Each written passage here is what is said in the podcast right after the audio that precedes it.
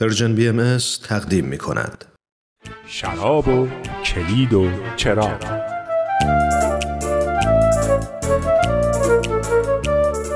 عید رزوانتون همچنان مبارک.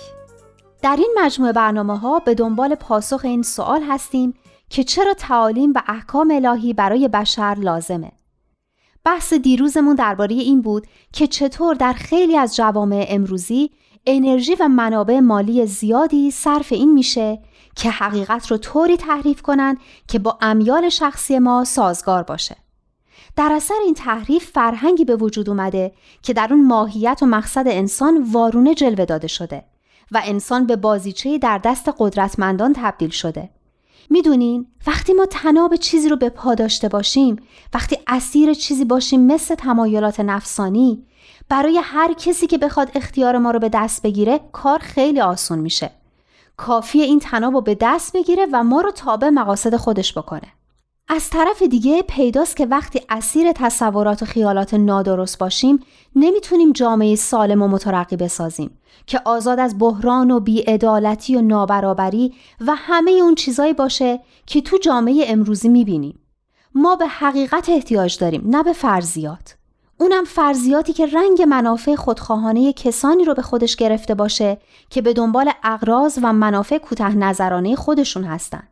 و اونچه که به فرموده بیت لعظم بر حقیقت نور میافشاند تعالیم الهی است. بیت لعظم میفرمایند قوانین و نصایح نازله حقایق مربوط به ماهیت انسان و منظور از عالم هستی را بیان می کند. بر آگاهی و ادراک انسان می افزاید.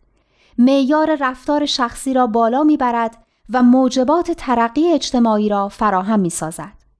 یکی دیگه از چیزایی که شرایط ترقی اجتماعی رو فراهم می‌کنه بالا رفتن معیار رفتارهای شخصیه فکر کنیم وقتی در جامعه افراد به صداقت و امانت و بلند همتی و شوق به خدمت و نودوستی و صفاتی از این دست متصف باشن چه اساس متینی برای پیشرفت اون جامعه فراهم میشه؟